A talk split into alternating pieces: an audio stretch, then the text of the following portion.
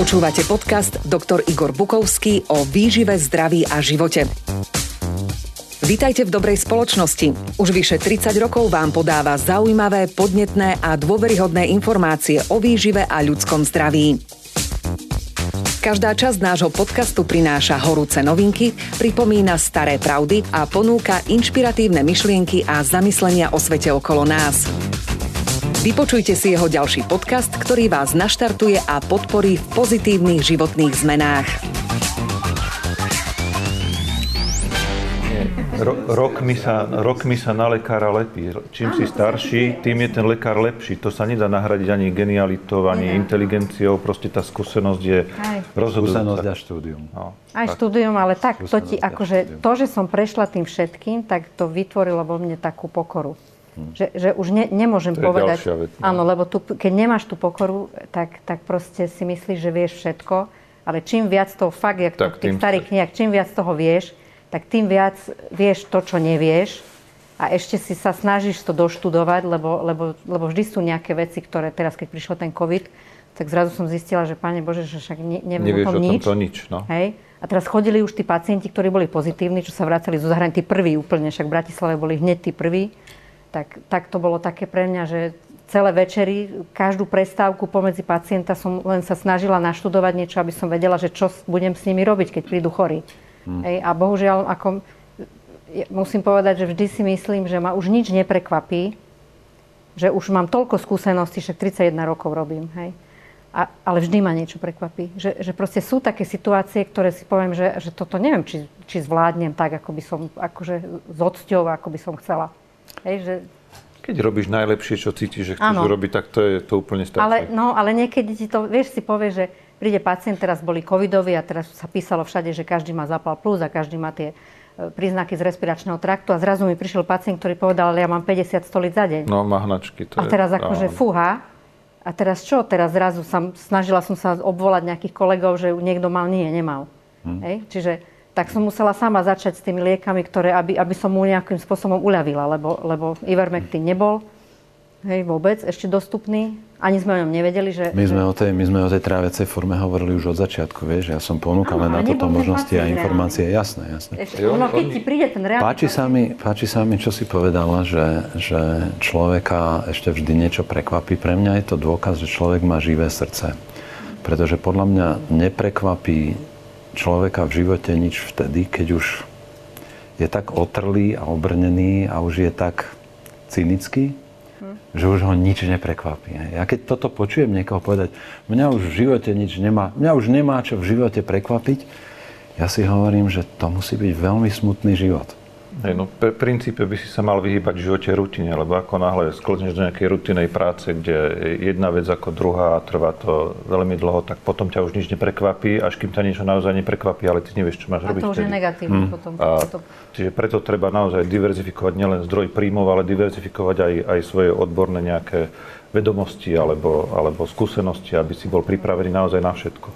Takto sa nám uviedli moji dnešní dvaja milí hostia. Ja sa veľmi teším, že toto stretnutie sa podarilo. My sme sa zase stretli v takej zostave, že budú hovoriť traja spolužiaci. Zdá sa nám, že e, stretnutie štyroch spolužiakov, že malo nejaký zmysel a význam a dnes, dnes sme sa stretli traja spolužiaci, veľmi si to vážim zase, sú tu, sú tu so mnou dvaja vzácni ľudia a som veľmi vďačný za to, že si urobili čas, pretože sú to ľudia veľmi vyťažení a že sa to celé podarilo zmanéžovať je veľký zázrak. Ďakujem Bohu za toto. A začneme dámou. Pani doktorka Etela Janeková. My sme teda všetci spolužiaci. So Slavom ešte aj na gymnázium s pánom doktorom Šuchom, takže to, to sa poznáme dlhšie. A, a budeme si týkať, lebo tak je to, tak by, určite. Ja by som sa cítil, ja by som sa necítil veľmi dobre.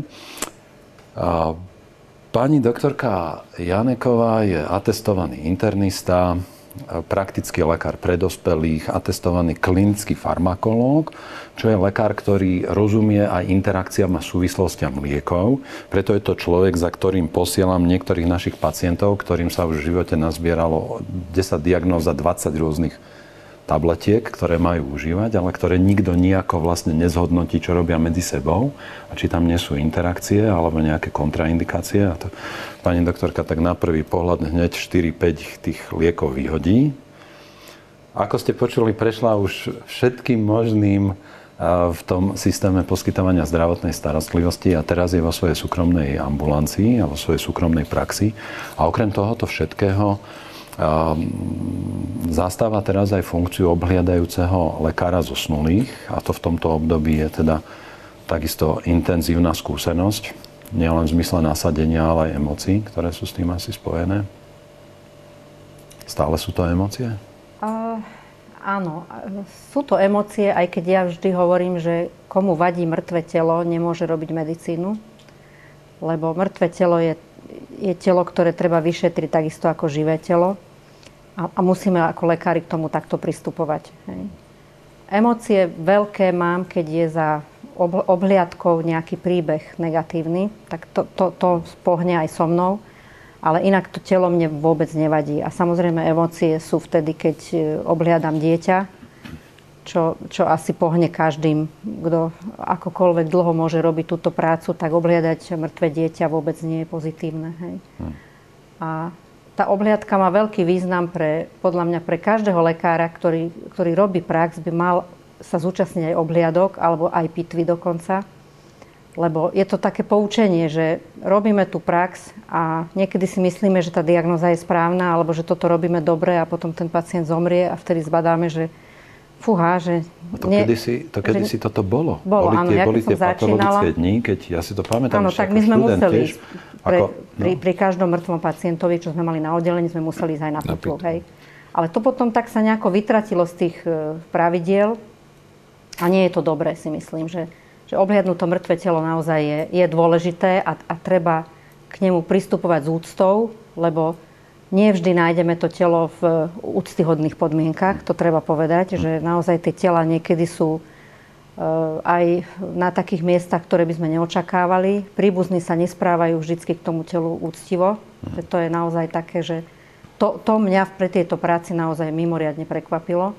A keď som to začínala robiť, tak som si myslela, že, že zažijem veľa smútku, a veľa takej strasti pri tých obliadkách, ale, ale nie je to tak. Hej? Že tí ľudia niekedy sú radi, keď ten príbuzný odíde, ale niekedy sa ani nedá im nerozumieť v tomto, v tom, v tomto pocite, pretože sú ťažko chorí tí ľudia a sa stará o nich celá rodina a, a toto je dôvod, ke, kedy dojde k takej úľave. Že je to už istá úľava, jasné. Áno, to je istá úľava, ale, ale častokrát k tej smrti dojde vonku, na, proste na ulici, v lese, na rôznych takýchto miestach, kde naozaj zažijeme pri tých obliadkách rôzne také situácie, ktoré si bežný človek nevie ani predstaviť. Ale je to, je to čas života, človek príde na svet a nejakým spôsobom musí aj odísť. Hej?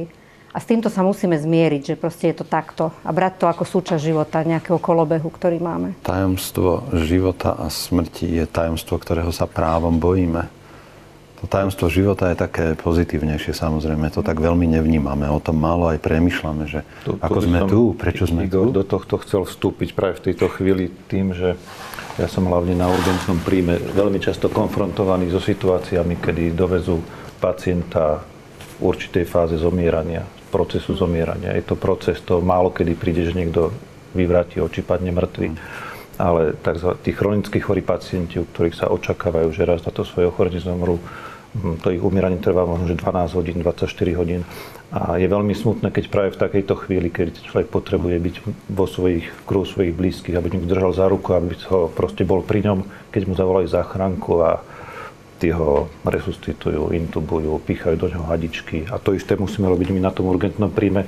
A nieraz sa mi stalo, že ten pacient proste prišiel a do 20-40 minút bolo, bolo po ňom. Dodýchal. Že on to vzdal, dodýchal, že on to vlastne nechcel toto? O to nejde, že by to nechcel, ale ten proces umierania je od určitej mm. fáze už nezvratný. Ten človek Jasne. už prekročil tú hranicu a, a už, už by sme ho mali nechať v pokoji dodýchať. Nemali by sme do neho pchať e, intenzívnu medicínu. Hej. A to je, to je to, možno, že čo Edka spomínala, že tí ľudia nemajú úctu ku ním, kým sú živí a nemajú úctu ani k tým ľuďom ani a nedopraví ani ten, ten pokojný odchod z tohto hmm. sveta. Hmm. No a, a okrem tohto všetkého my sme začerali teda dosť hlboko hneď na začiatku. Ja, ja som za to veľmi vďačný tiež. Toto sú, toto sú veci, o ktorých treba hovoriť. A, a zvlášť asi aj v tomto období, ktoré teraz tak aj, aj spoločne nejako spoločensky prežívame, že máme nejaké zlé čísla. A mediálne sme s tým konfrontovaní, že máme najviac úmrtí teraz na milión obyvateľov a tak, čiže vy ste ľudia z terénu, ktorí sa s týmito pacientmi, aj zomierajúcimi na COVID, s COVIDom stretávajú. A teda tiež, tiež alebo aj v zmysle tej situácie a toho, toho uzamknutia spoločnosti, aj tých, aj tých, um, tých zariadení, povedzme tých dss a podobne, kde sú, kde sú uzavretí ľudia, ktorí zomierajú v osamelosti, aj bez toho, aby boli chorí. To sú tiež ale tragické príbehy a nedôstojné podmienky častokrát, nie? Ja by som to takto nebrala, pretože práve naopak si myslím, že ľudia, keď sú v tých zariadeniach, neumierajú sami väčšinou. Skôr by som povedala, že tí, ktorí sú v domácom prostredí, častokrát sú o mnoho osamelejší a umierajú bez e, nejakej podpory tej rodiny, hmm. ako tí, čo sú v tých zariadeniach. To, to, že niekto nemá pri sebe tú rodinu, to neznamená, že je, on je možno sám, ale nie je osamelý. Hmm. Aj, že, že, že by som to takto nebrala, to, to je vyslovene závisí od od toho zariadenia sociálnych služieb. Závisí to ktoré, od mnohých faktorov. Áno, určite, ktoré má aký určite. personál, lebo niek- hmm. v niektorých naozaj v mnohých sú, je úžasný personál, ktorý sa akože fakt stará možno lepšie ako o svojich, hej, od, od tých cudzích ľudí. Čiže ja, ja si toto nemyslím, že nechcela by som vniesť, že, že sú to zariadenia, kde odložíme toho starého človeka. Nie, neodložíme ho. Bohužiaľ sme taká generácia, že sa to volá, že sendvičová, že staráme sa ešte o svoje deti, ale súčasne sa staráme o svojich rodičov, aj starých rodičov. A, a, a nedá sa to. Hej, čiže tieto zariadenia... Popri tom aj zarábať ešte po, peniaze, aj zarábať, áno, do roboty. Čiže toto, toto nemôžeme robiť a preto sú tieto zariadenia a musíme sa starať o to, aby sa snažiť tie zariadenia robiť takými, aby sme tam aj my chceli raz ísť do takéhoto zariadenia. Musia byť tie zariadenia také. To bude ešte veľmi dlho trvať no, na Slovensku, také, aby existovali sú. zariadenia. Dobre. Aby som to dokončil ešte o pani doktorke Janekovej, ona je súdnou znalkyňou v odbore praktického lekárstva a súd, súdno, súdnym znalcom v oblasti internej medicíny a klinickej farmácie. Dobre. A pán doktor Šuch, Slavomír Šuch je ďalší môj spolužiak ešte od gymnázia. Prežili sme tiež veľmi veľa vecí s frajerkami, školskými diskotékami, plesmi, odpisovaním, našepkávaním, všetky tie starosti. Gymnaziálne roky, takmer jedna lavica. Trampoty aj, starosti, aj. tak, tak. A, a, a, a Slavo je atestovaný internista, ktorý okrem toho ešte slúži aj na dvoch urgentných príjmoch, na oddeleniach urgentného príjmu nemocnici v Martin Trstená, Čadca. Univerzitná nemocnica v Martine, ale ja som myslel, že v tom, že tam je rozdiel medzi tou Čadcou a tou Trstenou, že jedno je... Tam slúži vám niekedy jedno urgent, je niekedy jedno je urgent. ako, ako potrebujú. To je no, sa takže... medzi isku a, a urgentný príjem. Čiže v celom tom regióne, čo tam spadá Kisúce, Orava, Martin, slúžim aj urgenty a v podstate na Orave, Kisúciach aj jednotky intenzívnej starostlivosti. Navyše. Pokiaľ a to... treba aj na, na oddelenie pre covidových pacientov v Trstenej, čiže tak mm-hmm. potrebujú. Čiže, čiže pán doktor je takmer každý deň v skafandri? Dá sa tak povedať, keď som v službe. Mám... A okrem toho, a to sa možno tiež dá povedať, že aj sám prekonal COVID? Aj to je pravda. Kedy Čiže ak, ak by sa niekto šudoval tomu, že tu sedíme bez rúšok a popierame všetky nariadenia všetkých tých hygienikov, nepopierame, nepopierame nariadenia. ale niektorí z nás sú už dvakrát očkovaní, prekonali ochorenie a ešte majú aj z dneska negatívny test. Takže... Áno, ja mám, ja mám tiež, tiež takzvaná triple ochrana, trojita. A ešte mám aj protilátky, ktoré prosto signalizujú, že ja som ochorenie prekonal, hoci vôbec neviem kedy a neviem za akých okolností. A to je dôsledok zdravého životného štýlu. To je svetlý príklad. Sú to milí ľudia, takže toto tu zdá záznie, tie komplimenty. Nie, ľudí treba motivovať neustále, lebo s čím sú starší, sú lenivejší a potom to sa vyhovárajú na to, že to je staroba, to je choroba. A to tak nemusí byť. A okrem toho Slavo je, je pre mňa nielen veľmi láskavý a milý človek a človek rozhľadený a medicínsky aktívny, že takisto slúži na mnohých frontoch a pomáha a, a zvlášť v týchto mesiacoch cíti strašne silné nutkanie, podobne ako Edka byť užitočný všade, kde, kde to môže mať nejaký zmysel, ale on je ešte aj človek, ktorý krásne kreslí a maluje, hrá na gitare, teraz sa učí hrať na klavíri, lebo, lebo, chce robiť, lebo chce robiť doprovod svojmu 17-ročnému synovi, ktorý sa zase učí hrať na gitare. Fotí a píše. A ja si pamätám, strašne ma mrzí, že som to nedoniesol. Ešte dnes ráno som na to myslel, že musím ísť do tej knižnice a vytiahnuť ten zošit. Ja si pamätám, to bola možno taká druhá, druhá trieda alebo druhý ročník na gymnáziu keď som ja písal básničky. Nemám rád zdrobneniny, ale v tomto prípade je to na mieste. Ja tak som písal básničky. Tri je básnička. A, tak som písal básničky. A Slavovi sa páčili a on si ten zošit do mňa raz požičal a o pár dní mi ho vrátil a, a dal mi k tomu nakreslené obrázky k niektorým tým. A ja to tam mám doteraz vložené. Takže my ten obrázok vložíme do nášho do nášho strihu, aspoň do nášho, Budem asi sám prekvapený, čo z toho vyjde. ale to tam proste Igor to mám. prekvapenia, toto je dôkaz. Je to milá spomienka. Zaujalo vás, čo počúvate? Sledujte aj naše videá na YouTube kanáli Dr. Igor Bukovský. A, a Zetko zase mám tiež takú milú, milú spomienku. Na škole sme prežili dva roky na lekárskej fakulte. Okrem iného je teda pôvodom z Martina, ale žila v Štúrove.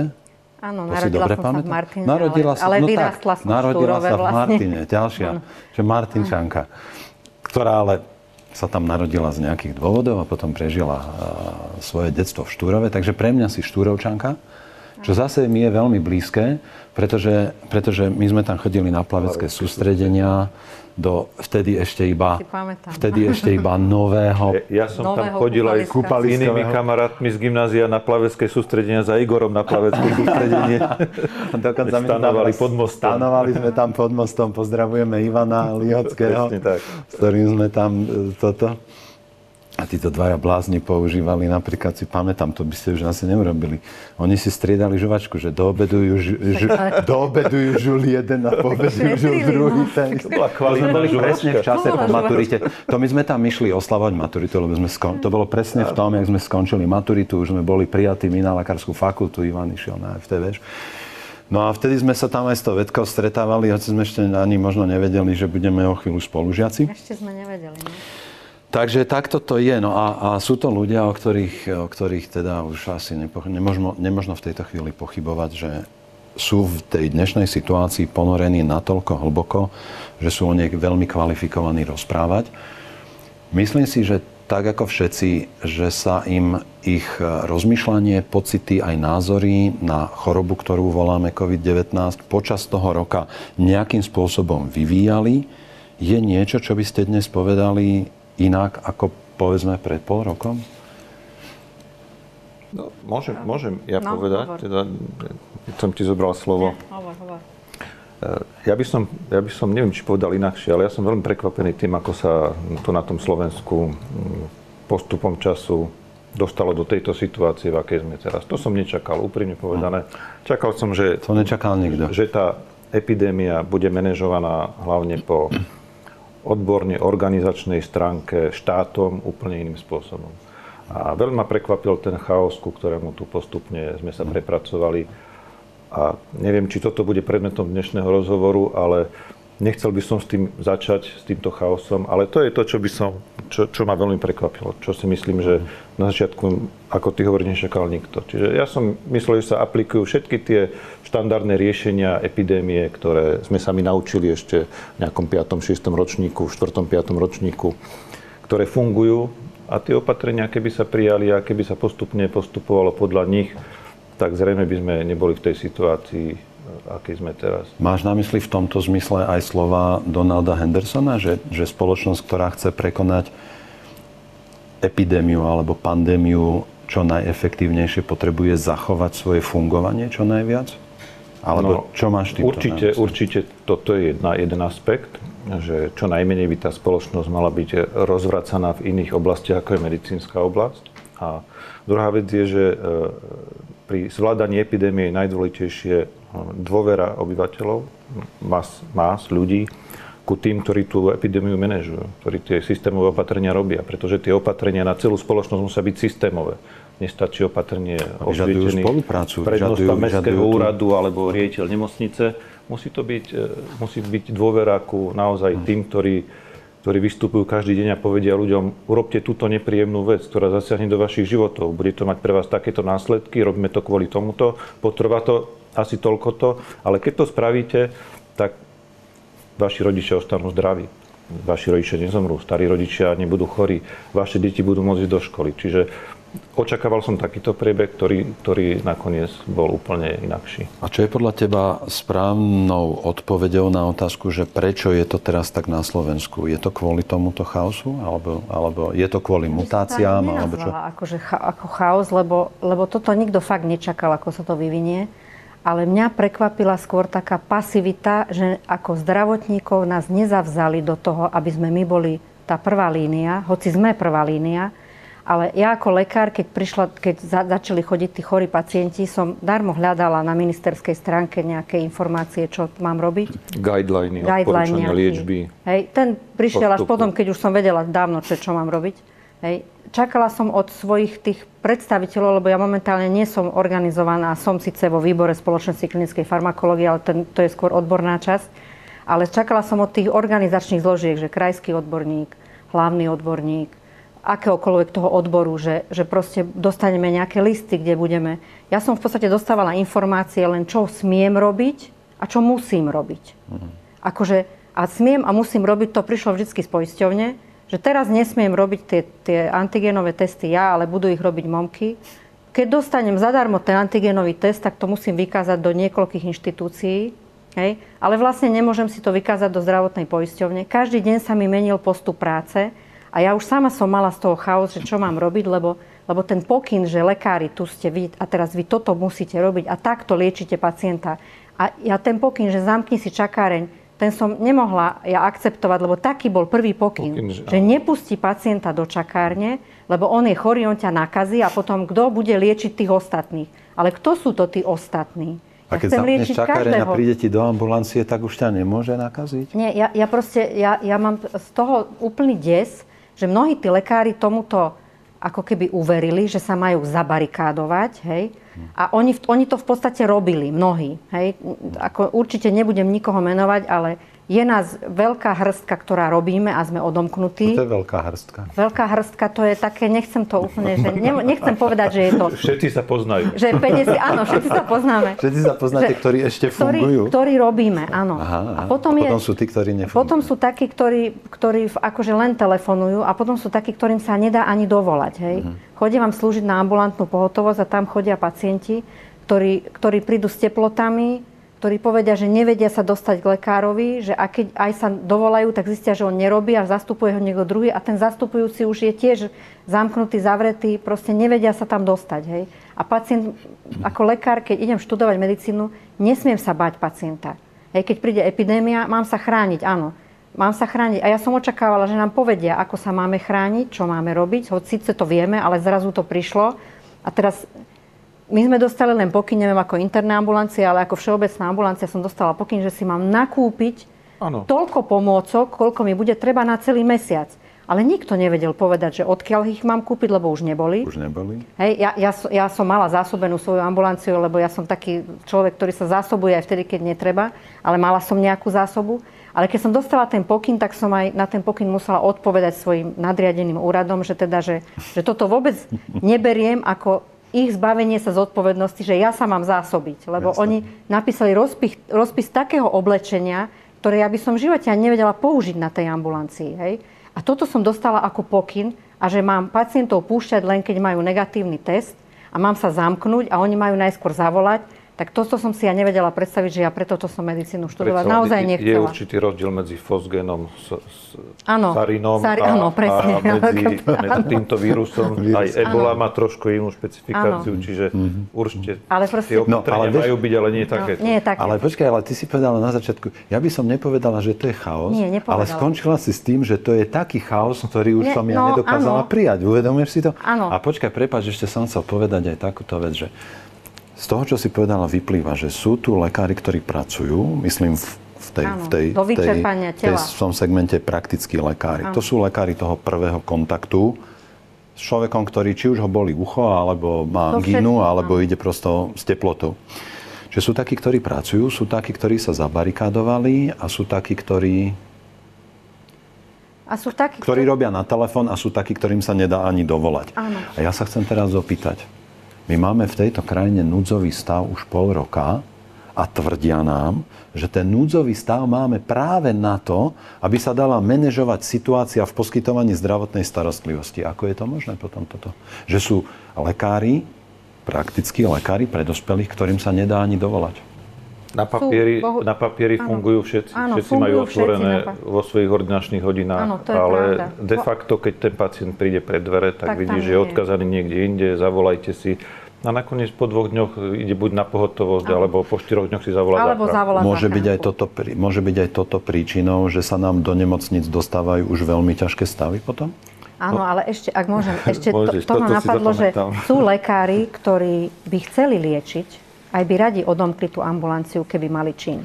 To je, áno, to je téma, ktorej sa, ku ktorej sa dostaneme. Ale že- Máme sa teraz do tej nezabudol toho, že ako sú tie ambulancie otvorené. Že Každý má ordinačné hodiny a mal by mať otvorené. je to zase závislé od charakteru človeka? Áno, myslím si, že áno. Ja som mala inak veľký problém, napríklad, neviem, ako je to v iných mestách, ale v Bratislave, keď začali chodiť pacienti, lebo najskôr boli len pozitívni, veľa ich bolo len pozitívnych, ale teraz každý, kto je pozitívny, je chorý. Je aj chorý. Ako naozaj tí ľudia sú veľmi chorí. A vo väčšine prípadov sú to respiračné je infekty. medzi prvou a, to, a druhou vlnou. Áno, teraz sú naozaj veľmi chorí, majú zápaly plúc, veľmi ťažké zápaly plúc. A ja samozrejme, že celkom dobre počujem cez ten fonendoskop, ale aj tak by som chcela mať radiologicky potvrdené, alebo aby som vedela, v akom je to štádiu. To znamená ten, rentgen. ten zápal plúc. Hej, potrebujem rengen. A mala som problém, že mi odmietali rengenové pracoviská To stále prijať trvá. pacienta na rengen. Mi volali, že či som normálna. Hej, oni musia som- dezinfikovať 15 minút žiariť a môže až potom zobrať ďalšieho že, že pacienta. oni sa je nakazia. No ale hovorím, ja som takisto. Ja tiež musím dezinfikovať, musím sa chrániť, mám celý deň zapnutý žiarič. Hej, proste musím aj ja toto všetko robiť, ale ja kam mám tých pacientov potom poslať na rengen? Ja potrebujem sledovať dynamiku toho ochorenia, keď ich liečím. Tak, ale, Že- ale to je hlavne kvôli tomu, aby sa do nemocnic dostávali naozaj pacienti až v ťažkom stave. Až v ťažkom Igor, že stave, tam by sa no. v ľahkom stave alebo v takým priemerným priebehom nemali vôbec Ale už sa dostávať. tam ani nezmestia tí v tom ľahkom ale už, stave. už sa ani v nezme- ťažkom stave sa Už sa nezmestia. To je ten nezmestia. problém. Otázka je, ale moja otázka bola, zopakujem že keď ju, by sa že či začali je, liečiť skôr, No. tak by do toho ťažkého stavu určite niektorí Mnohí by, nedospeli. mnohí, by, mnohí, väčšina by nedostala. Čiže do keby sme, keby sme dokázali lekárom prvého kontaktu poskytnúť To, čo potrebujú. poprvé guideliny, Áno, guideliny lebo mnohí potrebujú. ešte stále nemusia vedieť, čo majú robiť a ako to majú robiť. Lieky, ktoré by sa dali nasadiť, povedzme Ivermectin, ku ktorému sa ešte tiež jednoduché schémy, dostaneme. ktoré Aj tie dávajú schémy to- prevencii alebo pri ľahkých príznakoch. Sú schémy, sú Sú, protokoly liečby. je už sú u nás sú. oficiálne Nie, nie, nie, slovenské? to sú- Oficiálne, Sú protokoly zo zahraničia. Ako je to možné, že to, že to po roku nemáme? No, tak máme nejakú schému, ale v tej schéme sú antivirotika, ktoré vlastne prakticky lekár nemôže ani napísať. Lebo hej? stoja 2000. Ale, ne, ale nemáš ani preskripčné oprávenie ich napísať. Aha. Potom je tam napríklad izoprinozín, ktorý, ktorý ani až tak nefunguje úplne pri tomto ochorení, ale súčasne ani praktický lekár ho nemôže napísať. Môže ho napísať len tak, že hradí chorý pacient. Hej? Alebo pneumolog, alergolog. Alebo pneumolog, alergolog. Tiež nedostupní v podstate pre týchto pacientov. No, všetci nie, akože naozaj musím povedať, že ja spolupracujem s pneumologmi v Bratislave a, a s tými, ktorými spolupracujem, sú dostupní, že naozaj tí Ako pacienti... ambulancie, nie- Áno, nie- nie ambulancie, nemocnice. hej, ambulancie, že, že naozaj, že Ale, môžem... ale keď si povedal to, o tom ministerstve, že tie guideliny nechodia, áno, v tomto podľa mňa ministerstvo zlyháva, alebo to riadenie zdravotníctva, že my, my čakáme, že niečo príde naozaj od tých odborných spoločností, usmernenie s predstihom, ako to my potrebujeme. A ono to od nich príde, ale až po nejakom dvoj, trojmesačnom To my už všetci vieme, dola. čo- To máte na To my už štúdiu. všetci- dola, až keď už naozaj všetci hovoria, tak toto treba, toto robíme, tak potom to niekto formalizuje a následne to vyjde ako odporúčanie. Ako vyšší územný celok, naozaj tam tá časť zdravotnícka, tak tá sa začala viacej snažiť už vlastne po skončení prvej vlny sa, sa začali viacej snažiť, aby nás nejakým spôsobom informovali, ale oni tiež majú oklieštené možnosti. Čiže Dobre, čiže keby, keby lekári toho prvého kontaktu mali správne guideliny, keby mali lieky, ktoré sa dajú použiť a sú dostupné, to znamená, mala by sa aj zabezpečiť ich dostupnosť, čiže Ivermectin, povedzme, aby sa z môjho pohľadu sprístupnili aj vyšetrenia toho vitamínu D v krvi, pretože to v tom evidentne hrá tiež dosť podstatnú úlohu. A mnohí lekári to nemôžu robiť, alebo to odmietajú robiť a tak ďalej. Ale pri tej vedomosti, že tá populácia je poddimenzovaná Hej, tým vitamínom D, automaticky Už nasadiť. Už to, už, Diol už, to, nasadiť nie, nie, už to nevyšetrovať teraz predtým. zbytočné. Treba rovno dať Áno, áno, a tam 6 sme- týždňov a je núdzový stav, čiže Áno. tam by som to ani Jasné, netrvala jasné. Uh, nedávno sme odvysielali informáciu, že, že prvá veľká taká klinická kontrolovaná štúdia zo Španielska, ktorá čaká na zverejnenie v časopise Lancet, bola ale s kalcifediolom. To je už ten, to je už ten 25 hydroxy D3, No, ten ktorý je už... ten u nás nie je vôbec. A oni, oni to celkom podľa mňa logicky a oprávnene zdôvodňujú tým, že u mnohých tých ľudí, ktorí sú chorí a dostávajú sa v ťažkom stave do nemocnice, je tá či už obezita, alebo je tam nejaká steatóza, metabolický rozvrat vnútorný a že tá pečeň zrejme nie je dostatočne funkčná na to, aby ten, ten kalcifediol tvorila a preto to má v, tomto, v tej forme to má opodstatnenie. Keď to nemáme k, dos- k dispozícii, my môžeme prosto tých ľudí naozaj v podstate hypersaturovať. To znamená dávať im tie dávky 8 tisíc, 10 tisíc toho, toho D3, ktorý sa používa. No ale zase sme pri tom, že guideliny e, ministerstva zdravotníctva povedia, že jedzte 400. A pozor, Nie, aby nie, ste sa, teraz už- a pozor, aby ste sa to- predávkovali. áno. To je z januára. Viem, o ktorom teraz, plagátiku hovorí Igor, to bolo teraz desivé. mesiac staré, to je prosto smiešné. Ale ja nechcem, aby sme, ja nechcem, aby sme akoby e, kritizovali alebo nadávali na ministerstvo. Riešme, riešme, áno, riešme tú situáciu aj v tom zmysle, aby sme ľuďom poskytli možno aj nejaké upokojenie alebo uistenie v tom, že, že sú na Slovensku ľudia, ktorí dokážu zmobilizovať svoje štúdium, svoje konanie aj v situácii, keď nefungujú tie inštitúcie tak, ako by mali a že sú tu. A teraz sa vráťme k tej otázke, že keď toto všetko bude fungovať, tak do nemocnic pôjde menej ťažkých stavov, hej? Určite. Ono, keby ty, to je, pre- ten primárny kontakt bol hneď oslovený, ako, ako že vy ste primárni, vy ste prvá línia, nie nejaké COVID centra, ktoré sú len vo A tu máte. Ivermectin a tu máte... Aj keby nepovedali, toto, tamto, nepovedali to má- Ivermectin, ale, nevedelo, ale... ale- proste sa povedalo, že vy sa zamknite v tých čas. Naozaj bol ten pokyn, že, že nemáme príjmať tých pacientov. Hej, nemáme robiť prevencie. Najskôr mali byť bol tak... vytvorené jedna covidová pohotovosť, kde mali chodiť všetci pacienti, ktorí majú podozrenie na covid. Hej. Čiže Ale to, to- bolo úplne cest, Ale to bolo cestné, lebo ten no. Pacient príde s kašlom, s teplotou, nemusí mať COVID. Jasné, Hej? jasné. A zase taký, čo Toto si nemyslí, problém, že má mňa, COVID, že sme- on, má, no. on ho má. Hej? No, Čiže ten pacient musí prichádzať tak, ako... tie gastroformy, povedzme, Áno, to, niečo. to Ja- proste, aj, aj častokrát pacienti prídu, že majú zvýšený tlak krvi, predtým ho mali normálny, zmeria mu teplotu, zistím, že on vlastne je chorý. Hej, že on, on nemá zvýšený tlak, pretože mu lieky nezaberajú na tlak, ale on má vírusovú infekciu a musím ho liečiť. Hej, čiže ten pacient musí chodiť k tomu obvodnému Jasné. lekárovi. To Jasné.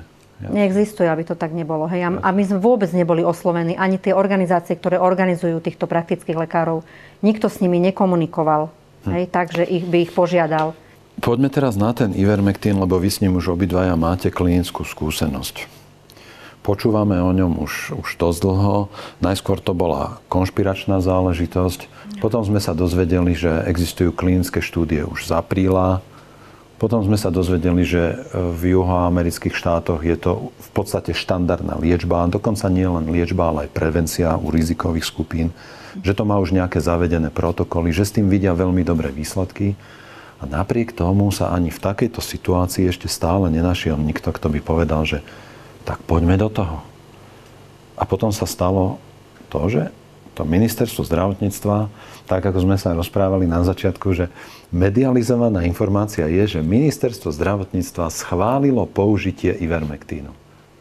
Áno, ale len toho konkrétneho, ktorý, ktorý, ktorý povolili používať, čiže od konkrétneho výrobcu, tak to schválilo, ale v podstate tri týždne nebol dovezený, potom sa naviezol, ale naviezol sa do pár nemocníc na Slovensku a vlastne nemáme vôbec poznatok o tom, že koľkým pacientom sa to podalo, s akým efektom, čiže ako keby ten liek zmizol. Mediálny efekt tejto informácie pre všetkých, ktorí nie sú tak exaktne právne farmakologicky vzdelaní ako Edka, je taký, že Ivermectin bol schválený a od zajtra sa môže používať a od pozajtra bude dostupný v lekárniach. Ja som to ako lekár, ktorý pracuje s pacientami, pochopil veľmi optimisticky takýmto spôsobom a teda som bol naozaj veľmi nepríjemne prekvapený, keď som zistil, že týždeň uplynul, dva týždne uplynuli a stále ten Ivermectin musíme zháňať ilegálne alebo pod pokličkou. Podporujeme poputne. čierny Keby sme ho trh, aj chceli napríklad napísať, tak napríklad ja používam jeden program ambulantný, do ktorého keď si zadám aj ten názov, ktorý bol dovezený, tak tam nie je. Mhm. Hej?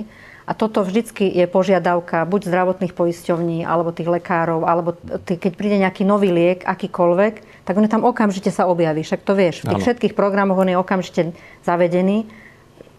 Z ministerstva príde, hej, lebo bude ten liek kategorizovaný. Ale alebo nie je. proste Čiže akokoľvek- ale tento stopa liek, o tom, že na Slovensku Áno, už ten- je tento, táto forma ivermektínu Ako dostupná. reálne, aj keby pádom- nebol v lekárniach, tak ja ho aj tak vám- neviem napísať. Hej, hej. Je možné, že ten Ivermectin, ktorý sa doviezol, tých pár tisíc balení, bolo použité v podstate beznadených pacientov, ktorí ležali na respirátoroch a preto ten efekt, pokiaľ by sa aj mohol prejaviť nejaký vyloženie pozitívny, To je jedna tak možnosť. v tejto záverečnej fáze ochorenia je už nemá, žiadny, už nemá žiadny efekt. Poviem vám, poviem vám uh, reálny príbeh, ktorý sme dostali do ambulancie v maili od pani, ktorá, ktorej nemám dôvod neveriť, pretože napriek tej, tej veľmi zlej, negatívnej, až, až, až prosto strašnej skúsenosti, ktorú zažila, tak písala veci veľmi slušne. Obidvaja rodičia skončili v bratislavských nemocniciach s covidom. A bojovali za to, prosili tých lekárov, ten stav sa zhoršoval, pýtali sa, či im nemôžu podať ten Ivermectin. Najskôr dostali odpoveď, že ešte na to nie je dôvod. O pár dní na to zomrel otec, teda jeden z tých jej rodičov, na zlyhanie obličiek. A keď žiadali potom nasadenie lieku pre tú mamu, tak jej povedali, áno, dáme jej to, lebo už nemá čo stratiť. Toto je, Tak niekedy tá toto je, komunikácia prosím, nie je celkom... Toto je prosím čo? Že najskôr to ešte nemá zmysel a potom už nemá čo stratiť? Tak ale toto je tiež to, že tá, tie informácie o tým Ivermectine neboli adekvátne. Hej? A tá odborná verejnosť, vlastne kto si to sám nezískal, tie informácie, tak ako ja, napríklad ty, tak ich nemal. Hej? A vlastne naše tie autority, ktoré nám hovoria o tom, že ako liečiť COVID v televíznych novinách, tak e, nikdy ho, ne, nikdy ho nespomenuli. Hej? Že, A- že vždycky sme boli tým zavádzaní, že ťažké stavy sú v nemocniciach a, a hotovo. Až teraz, keď to nezvládajú ten nápor v tých nemocniciach, tak už, už áno, môžu liečiť vlastne aj ostatní. Hej? Že aj tie ostatné sektory toho zdravotníckého systému. A môže byť ten rozdiel toho prístupu aj v tom, že vy ste súkrom, súkromné zdravotnícke zariadenia, jeden aj druhý, a oni sú v nemocniciach, kde sa Nie, musia riadiť nemy- nejakými tými guidelinami a keď ich nemajú, Aj my keď sa im niekto musíme riadiť guidelinami. Absolútne. nenapíše a nepovie, rovnako- že musíte, že môžete ten, že musíte ten Ivermectin dať, tak oni ho nedajú, alebo Tá- nevedia, nie, že tá, majú? táto autonómia Ako v tých je? nemocniciach podľa mňa zachovaná je, že ten lekár sa môže rozhodnúť podľa toho, čo si myslí a čo je dostupné. A Ivermectin v podstate nie je dostupný bežne pre lekárov, ktorí by ho mohli dávať či už na tých plusných oddeleniach, infekčných oddeleniach, covidových oddeleniach. Čiže pokiaľ by tam dostupný bol, mal by ho v tom svojom armamentáriu niekde v zálohe a Len- Len... chce ho dať, môže ho dať. Toto je- Ale nie je dostupný. Toto je Nie, ale- podporovanie aj toho chaosu, aj tej nedôvery verejnosti, pretože verejnosť už vie, je tu liek, ktorý, ktorý vyzerá veľmi nádejne. Teraz, ako človek mám v nemocnici obidvoch rodičov, oni povedia, že ten Ivermectin majú, ale ešte im ho nedajú. Jeden rodič potom umrie a potom povedia, že tej druhej to to, je- teda dáme, lebo to už... Nie, to- to takýto sa- to sa človek ťažko aj- ťažko okomentuje. takýto To áno. človek zakomunikuje do Kazuistiku verejnosti. ťažko okomentovať Áno, ale ja to nechcem spôsobom. riešiť, len ja chcem povedať, že, že keď, keď majú ľudia takéto skúsenosti stále, stále, že to podporuje ten chaos a ten hnev a ten vzdor a tu vlastne to skôr čo podporuje teda? strach. To je ako, Je že vyvolali vo no. verejnosti strach. no. A ten strach, napríklad ja som sa včera snažila e, tú diskusiu, e, tlačovú konferenciu pozerať. Neviem, či bola včera, či predvčerom, lebo som slúžila celú noc, teraz sa mi zliali tie dni, neviem. Ale, ale ja som očakávala, že, že sa povie, že takto to je a toto bude. A ja sa toto vždy dozviem len to, Petka, že, že toto bolo To ne- a teraz nevieme. Hej? Ale, ale to, že Ale milé, že ťa to ešte prekvapí. nie, ja, mňa to, toto mňa bude stále prekvapovať, lebo ja stále čakám, že tí ľudia sa spamätajú a že nám povedia v krátkosti, nie v hodinovom, lebo Prečo to čakáš? Prečo to čakáš? No, lebo tak ja stále verím v to, že dobre, Je- niečo dobré musí, Ja som musí z tiež vychovaný k rešpektovaniu autority. Áno, ja vždycky ja. v dobrom na tú autoritu pozerám a čakám, že mi povie niečo múdre, čo si potom môžem zobrať do praxe. Lebo si myslím, že nejakým spôsobom sa na ten svoj post dostala. Slavo, ty Ja si očakávam- niekedy... inštrukcie. No, ale ty si niekedy na jeseň... Keď ich nedastanem, idem svojou cestou. Tak, presne. No a ty, ty si niekedy na jeseň napísal svoj plán, svoj návrh riešenia situácie, ktorý keby niekto chytil do ruky, tak my sme tak my sme mohli byť teraz naozaj niekde inde.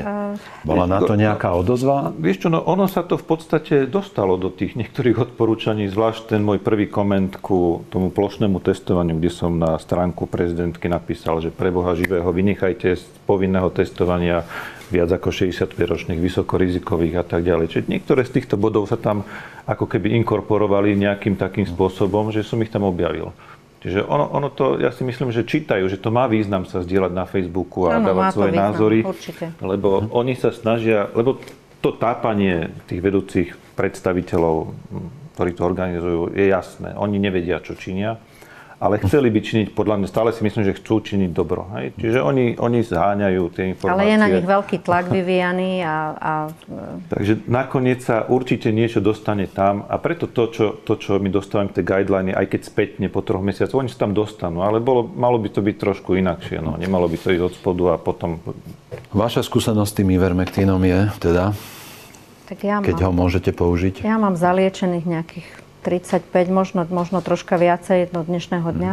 A, a, a okrem musí... toho používate čo ešte na Okrem liečbu? toho samozrejme, akože treba povedať úplne otvorene, že infekcia koronavírusom není infekcia len, len lokalizovaná. Hej. Je to zápalové, zápalová reakcia celého organizmu.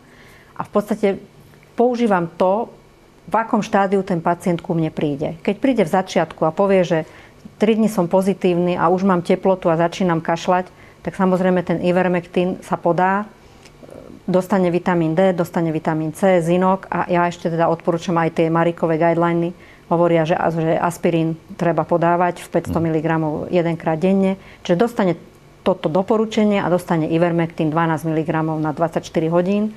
Keď je ten priebeh takýto v úvode, tak v podstate dostane na 2 dní. Hej, čiže 12 mg sa podá raz za 24 hodín, iba dve dávky po sebe. Uh-huh. Pokiaľ ten, a väčšinou mi tí pacienti zavolajú, že ďakujem pekne, výborne, už mi nič není. Uh-huh. Keď ten pacient už príde v, v, vo fáze bronchopneumónie, tak tam už samozrejme závisí, urobíme odber krvi, pošlem ho na rengen, a v tom odbere krvi závisí od toho, že aké tie parametre sú. Ak v tom odbere krvi už máme vysokú zápalovú aktivitu, že už je aj e, C-reaktívny proteín, čiže ten proteín, ktorý sa zvyšuje aj pri bakteriálnej infekcii, zvýšený, väčšinou ho majú od 50 do 100. A je zvýšený aj D-dimer, zase to je, to je marker tiež takého celkového zápalu, ktorý vlastne v konečnom dôsledku môže navodiť až trombózu a emboliu. Takže v tomto prípade už ten aspirín nestačí, už pridávam do liečby nízkomolekulárny heparín. A pokiaľ ten pacient má aj e, e, nízku satur- zníženú saturáciu, tak e, pridávam kortikoterapiu do, do liečby, ktorá je vlastne taká celková. Ja, ja nemôžem predpísať pacientovi lokálnu, čo by bolo o mnoho lepšie, že by mohol dostať kortikoidný sprej, ale ja ako všeobecný lekár internista nemám také preskripčné oprávnenie a tie kortikoidy sú drahé. A tie spreje pre tých, pre tých astmatikov, ktoré tak výborne fungujú? Nie, to, plúcny lekár môže to môže len plúcny lekár. To, to je kortikoid ale, lokálny, ale môže to, len pneumolog. Hej? Tá, tieto dve minúty, ktoré tu Edka rozprávala, tak v podstate v troch vetách povedala kompletný manažment covidu, ano, ktorý to... nie je nejako komple, ko, komplikovaný, ale závisí to ale... od toho, že v akej fáze ten pacient sa dostane. Ano, to... Ku mne sa dostane toto správne vyhodnotiť a mať k dispozícii treba, tie lieky. A treba vedieť, ale že... treba urobiť aj a prečo nikto neuvoľnil treba tú, tú preskripciu pre tie, pre tie kortikoidné spreje? Uh, lebo to sa až teraz objavilo, že to je výbo- Ale vieš, keď sa dá ten celkový kortikoid, ten nič nepokazí v tom organizme, hej? Lebo to je bolusová, krátkodobá, ktorá kopíruje diurnálny rytmus. Diurnálny rytmus znamená, že ráno dostane najvyššiu dávku, na obed nižšiu, večer najnižšiu. Hej? A to, keď sa po troch dňoch sa znižuje toto dávkovanie a celkovo ten pacient má tú kortikoterapiu dva týždne, tak má to aj efekt na, na celkový organizmus, nielen na ten respiračný uh-huh. systém, ale má to na ten celkový zápal. Uh-huh. Čiže je to veľmi efektné. A potom sa dávajú vlastne lieky ešte buď na zastavenie kašla, alebo niekedy je suchý, dráždivý kašel, veľmi nepríjemný, takže tam, tam sa dá látka, teda liek s kodeínom. Keď má vysokú teplotu, tak striedame paracetamol s e, ibuprofénom. Hej. Čiže tam naozaj, že, že to, je, to je komplexné ochorenie, ktoré treba na, podľa tých symptómov treba tomu pacientovi pomôcť. Tá, tá, tá nemocničná fáza nastáva vlastne, nadchádza vtedy, keď ten pacient naozaj vykazuje známky e, zápalu pľúc, vysokej zápalovej Nemusí. aktivity. Mám pacientov, ktorí Niektorí majú zápalu idú domov, ale, ale, ale nie, že idú, sa ale to... u mňa sa liečia ambulantne so zápalom plúc a dostanú sa z toho. Každý Áno, týždeň sa áno, im urobí rengen hrudníka, každý týždeň kontrolujeme zápalovú aktivitu a, a veľmi dobre profitujú Koľko, pacienti. aký podiel tých pacientov vyžaduje antibiotickú liečbu u teba? Asi 30, u mňa 30 asi.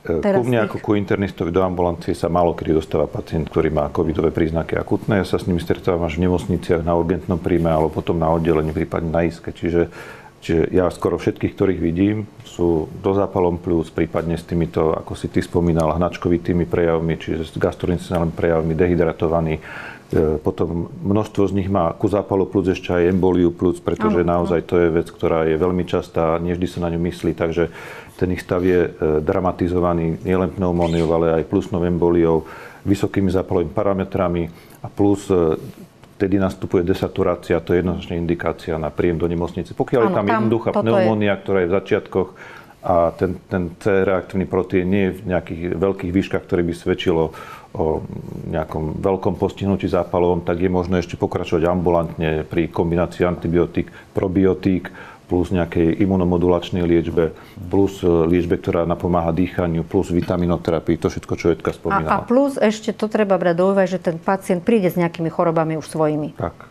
A to treba sledovať. Hej. Čiže to sa nedá telefonovať a Hej, liečiť sa, z domu pacient. nie. Nedá sa. A to, to, to čo, čo toho človeka zbytočne zabije, je práve neliečená embolia, čiže zrazenina, ktorá vznikne. Takže ich treba určite, e, ľudovo povedané, riediť krv, podávať praxipariny, aspiriny. To je to, čo tým ľuďom môže urobiť ten rozdiel, že niekto prežije a niekto zomrie. Čiže 5 dní ležať doma. Ale musí to byť správne načasované, pretože zase, byť- keď sa to Áno, aj to- celé toto Áno, spustí že neskoro... To sa nedá urobiť guideline taký, že každému dám úplne rovnaké. to nejde, Nedá sa to urobiť. Hej. Tam- Áno, tam veď, ale to je o tom, no. presne, lekársky zásah že tam je to byť. Načasovanie nedá tých... vynechať z, tohto, z, to, z tejto choroby. Napríklad s tým Dčkom oni tvrdia, tí Španieli, že ten kalcifediol musel byť podaný skôr, než sa im rozvinul ten zápal plúc, pretože keď začalo to zlyhávanie, tak už ten kalcifediol, tie Už plúca, tie, tie alveoly, keď už sa, to- tie alveoly, keď už sa začali plniť tým exudatom, tom zápalovom procese, keď Tam už sa nemá. ten človek Sa začal... to už sa nemá. tam to už, ne, to už nebude fungovať vlastne vôbec, ani ten zápal sa tým už nepotlačí, pretože to už prekročilo takú hranicu, keď ten D vitamín už Musí prosto nemôže mať efekt. Musí nastúpiť nejaký dexametazón liečba. Jasné, jasné. Nie je to jednoduché ochorenie. Mňa teda mimoriadne Je to prekvapilo. mimoriadne komplexné. Komplexné ochorenie. Hej, to ale ono je to orgány komplexné. Ono, no vieš, ale ono, ono to postihuje tie orgány preto, pretože, to, pretože je to um, mikroorganizmus, ktorý je schopný vyvolávať vlastne zápal a napadnutie ciev endotelových buniek na akejkoľvek úrovni, no. čiže aj na úrovni kapilár a to štartuje tú Tak, mikro neurologická symptomatológia, polineuropatie a sú podľa toho, ktorý orgán je prejavom. zasiahnutý na, tom, na tej úrovni kapilárneho obehu, tak ten orgán zlyháva. zlyhávania. Áno.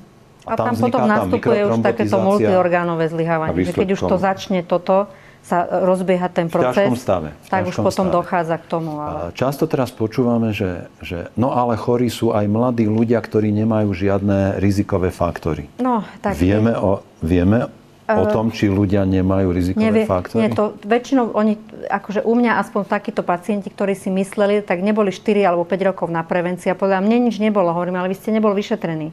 Lebo, lebo ľudia sa o seba to je ten, neboli to je ten zvyknutí. aforizmus. Neexistuje zdravý Nie. človek, len nedostatočne vyšetrený Áno, človek. oni, ľudia si to tak zanedbávali a teraz sa každý hlási, že chce prísť na prevenciu, Mhm. lebo chce sa už o seba starať. Čo je pozitívum tohto, tejto epidémie? Čiže, čiže, čiže tak, no, keby sme povedali, vidíte vo svojej praxi, vidíte, vidíte u tých pacientov s covidom, ktorých stretávate, že sú tam ľudia, ktorí nemajú žiadny známy rizikový faktor?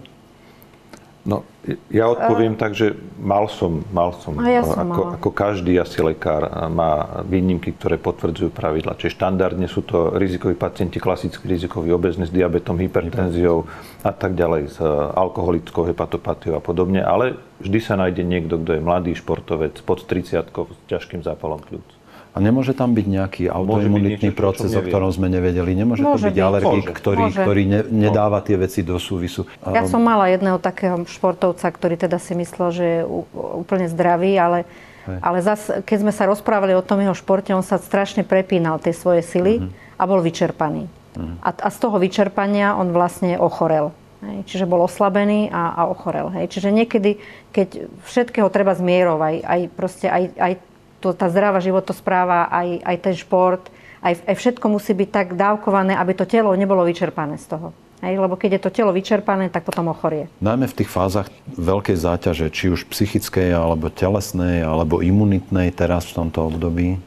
Ale Určite, ja by som veľmi rada deficitu. upozornila, keď sme... Tí ľudia nevedia o tom, že, pardon, no. že spánkový deficit aj za, za, ocho, za, za obdobia, nazvime to, predcovidového, mm-hmm ja sám mám svoju skúsenosť s tým, že stačilo, aby som sa 2, 3, 4 noci po sebe nevyspal, alebo vyspal naozaj extrémne málo. Že 3, som, 3 hodiny som spal, 4 hodiny.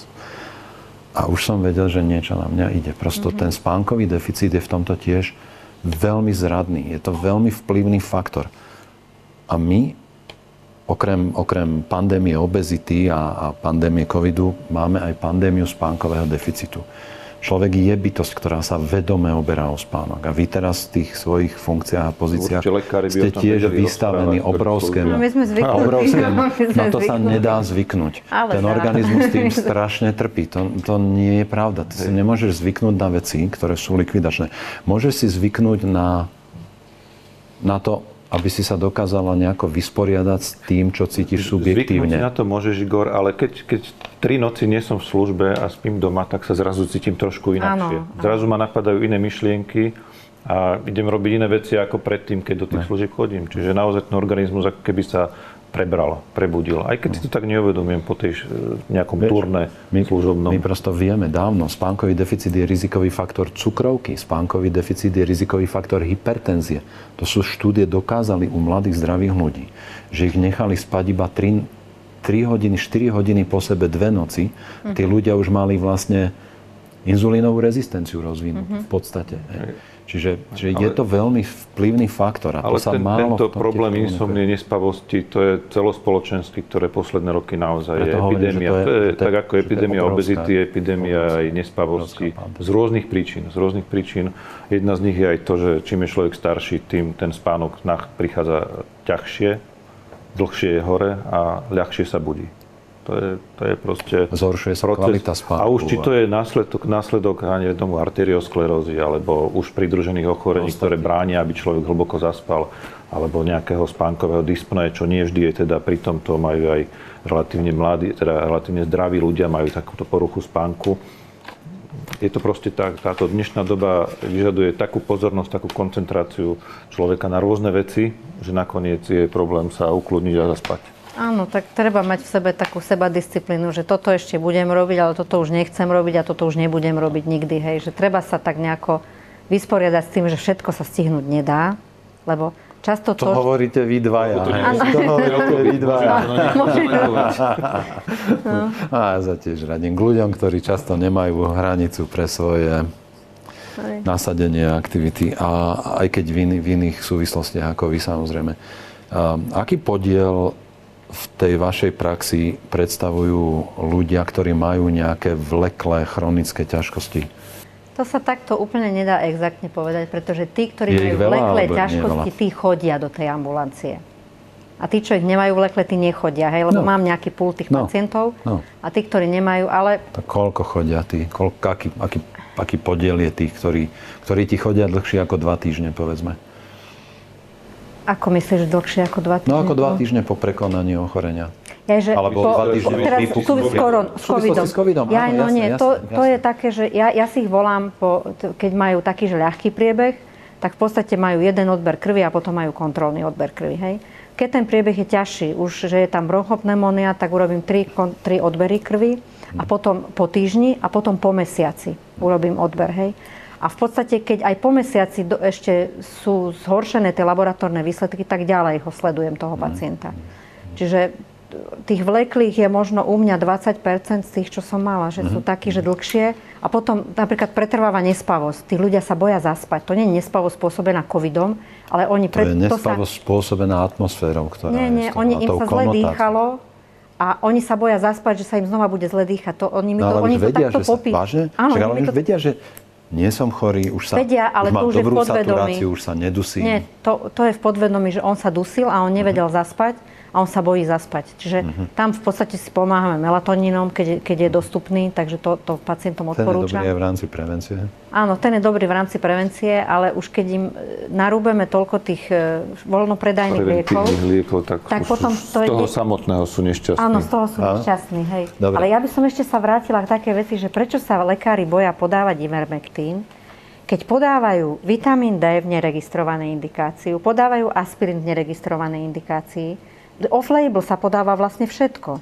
Hej? A navyše ani- zrazu sa tu diskutuje aj o oficiálne necertifikovanej vakcíne. No, e, dobre, ale že proste mnohé tie lieky, lebo ja tým, že som klinický farmakolog, často robím aj liekovú politiku v rôznych zdravotníckých zariadeniach, kde, o ktorých ma o to požiadajú. A tam vlastne zistujem, že prečo ten pacient užíva ten liek. A väčšinou odpoveď toho ošetrujúceho lekára je, lebo s ním prišiel. A hovorím, ale keď s ním prišiel, tak on keď prišiel do nemocnice ležať, tak sa nemal dobre.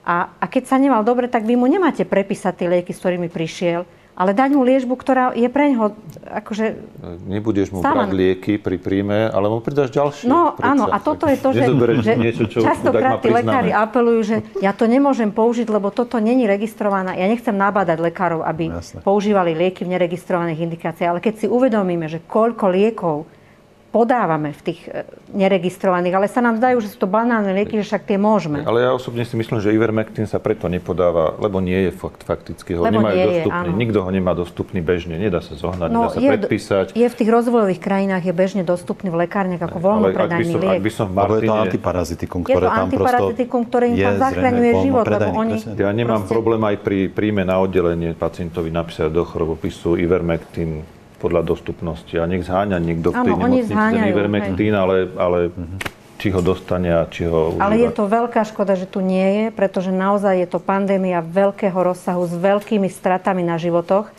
Aj keď my sme vyšli teraz ako Slovensko, ako krajina, ktorá má najviac úmrtí, Aktuálne najväčšiu mortality rate na milión Áno, len ja musím povedať, že u nás naozaj veľmi poctivo sa, sa sčítavajú tí, ktorí zomrú na COVID a naozaj veľmi starostlivo sa vyšetrujú tí pacienti. A možno nie v každej krajine sú takto starostlivo vyšetrovaní tí pacienti. Ako No ak by sme dali, že zomrel na COVID len vtedy, že keď mal COVID pozitivitu, dokázanú v tej chvíli, ako zomrel, alebo 24 hodín, to- tak, no. tak to by sme mali ďaleko menej umrtí, pretože u nás zomierajú ľudia, ktorí už COVID u nich nedokáže človek. Vírus nedokáže, PCR test možno mať dávno negatívny a napriek tomu zomrú na COVID po 3, 4, 5 týždňoch od, od Čiže e, toto, infekcie. to je to, že sa Ale- Európa možno nedohodla na tom, že ako tie čísla zbierať, že sa ne, nestanovili presné kritériá. A preto proste my máme kritéria v tých úmrtiach, sú, máme ich akože naozaj dobre stanovené. A rozlišujeme, že s covidom a na covid už od istej doby sa toto Áno, uvádza. áno, ale, ale Aspoň nejako. Ale ešte, ja by som sa vrátil k tej otázke, lebo som nestiel odpovedať, čo sa Edky opýtal. Ohľadom toho long covidu alebo tých dlhodobých následkov po covide, tak u mňa v ambulancii internej sa práve stretávam, možno, že ten pomer je opačný, pretože ja mám pacientov väčšinou starších a chorších už a priori.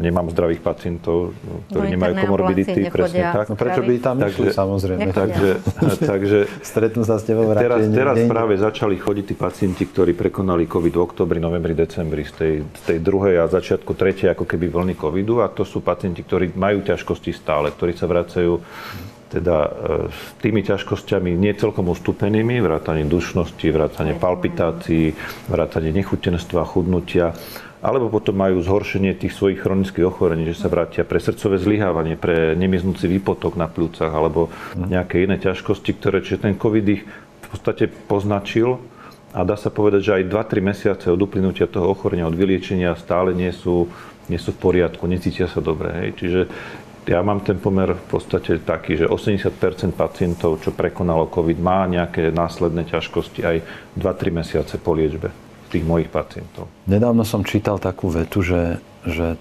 táto infekcia je ani nie tak crash testom zdravotníctva, lebo to bolo v zlom stave už dlhodobo, ale že je to skôr takým crash testom nášho zdravia. Že vlastne sa ukázalo teraz v, tej, v tejto situácii, že koľko máme skutočne chorých ľudí, ktorých sme dokázali manažovať v rámci tých základných ochorení v nejakom stave.